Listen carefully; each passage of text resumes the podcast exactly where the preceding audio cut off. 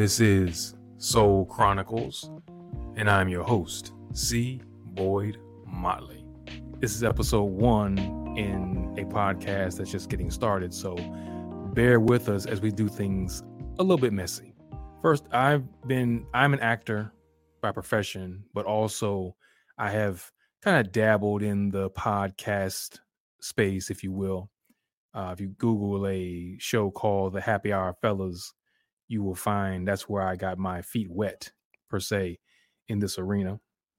But this is my first solo project where I'm trying to, I don't know, uh, venture into new areas of entertainment and uh, education, sharing information, that kind of thing.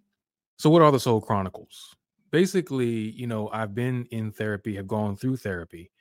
And one of the tools that I gained from therapy was having outwardly conversations or talking to yourself, if you will, where I discuss different issues that I'm dealing with and try to sort through it verbally versus in my head. That way I can kind of talk out solutions. So, a lot of times during those conversations, I have epiphanies or, you know, wake up calls, aha moments. And I'm like, damn, I didn't write that down or I should have wrote, you know, recorded that. So this is what that attempt is to try to document uh these kind of conversations that I have and kind of have them with you, you know, because I know that there are people out there that can relate to a lot of what I'm going to talk about over the course of these episodes because we're all on this evolutionary journey, right? And we're just trying to be better than we were yesterday, you know. And part of that is owning the fact that you have demons to deal with, you know. And my demons, or some of them anyway, uh, are overthinking, procrastination, and perfectionism. So I'm I'm a recovering addict, if you will, in those arenas as well. So I'm going to do this podcast, as I said in the beginning, a little bit messy. It's not going to be edited as much as I can because I want it to be as raw as possible. Because I'm learning along with you listening and hoping that you can garner some information and wisdom from my experiences and perhaps you can relate or maybe if you haven't been through something something like this you can avoid the pitfalls that i have faced in my journey. Now talking about my battles with overthinking perfectionism and procrastination that's a, that's quite a sandwich but we'll start with the overthinking and perfectionism. Well no start with overthinking sorry. And as a person who is entertain in, in the entertainment industry i find myself being very self-conscious when it comes to uh, thinking about what people might want to hear or trying to please people. Giving some context to that statement i grew up as an introvert.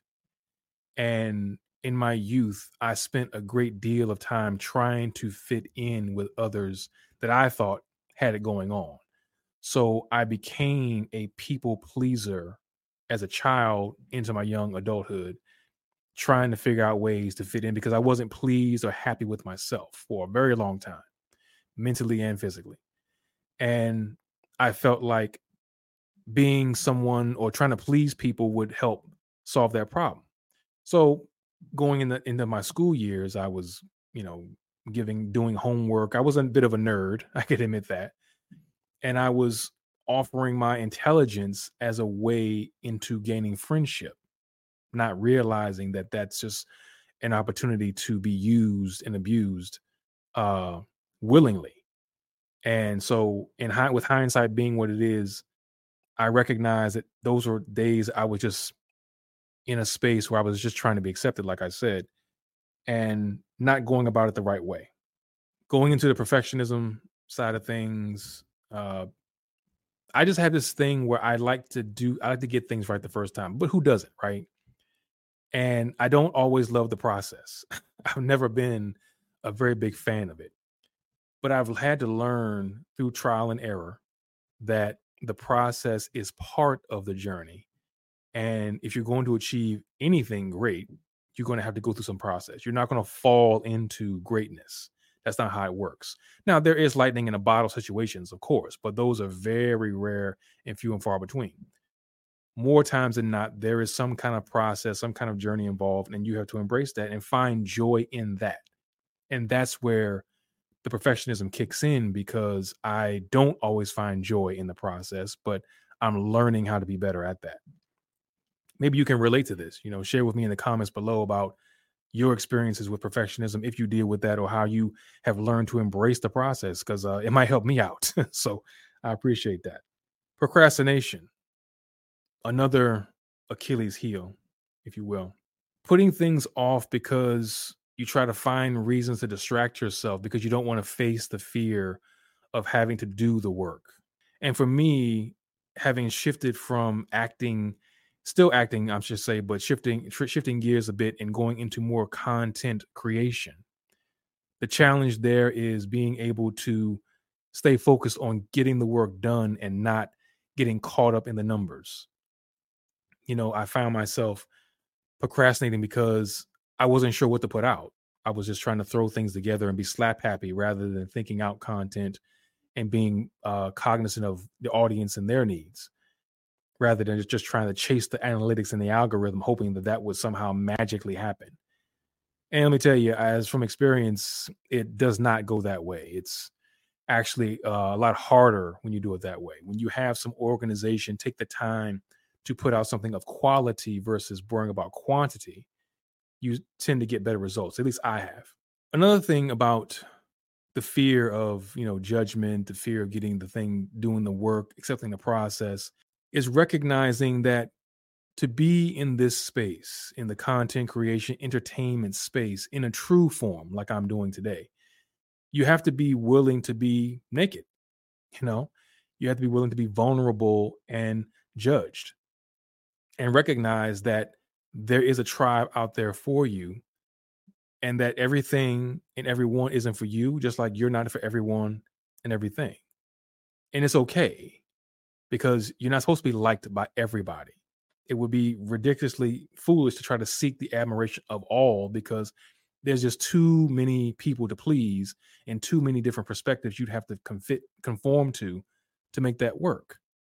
So why try but in our brains, and at least in mine anyway, for some reason, it pops in there thinking that somehow you can do that. But I am learning to embrace the adversity of not being liked. I like the conversation. You, you have an opposing viewpoint. Let's have the discussion. I'm not interested in personal or ad hominem attacks. I'm looking to learn from you just as much I'm hoping you're looking to learn from me. I don't have all the answers. I'm still learning. You know, even in my in my uh, about to turn 50 years old. Jesus Christ. so having to process that realization is a bit of a thing too, but you're still learning. You know, you stay evolving in this life until you no longer can breathe.